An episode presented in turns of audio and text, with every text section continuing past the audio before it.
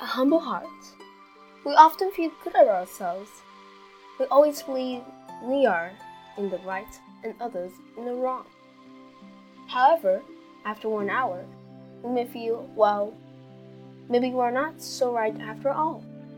After one, two, or three years, we may even think how naive we are to ever have thought that way. After five, ten, or twenty years, greater changes will come.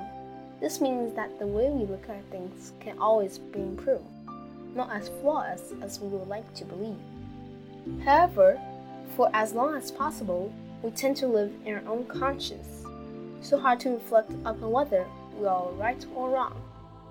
To move forward on the path of life, we need people with rich experience to guide us and help us.